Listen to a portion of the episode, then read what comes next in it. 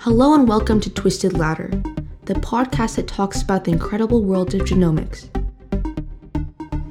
In these episodes, I interview leaders of genomic companies and scientists on their experiences with genomics.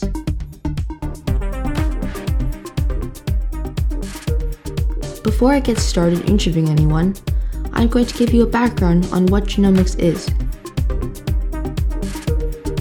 Genomics is the study of all the genes in your body. A genome is just a fancy word for all of your D N A.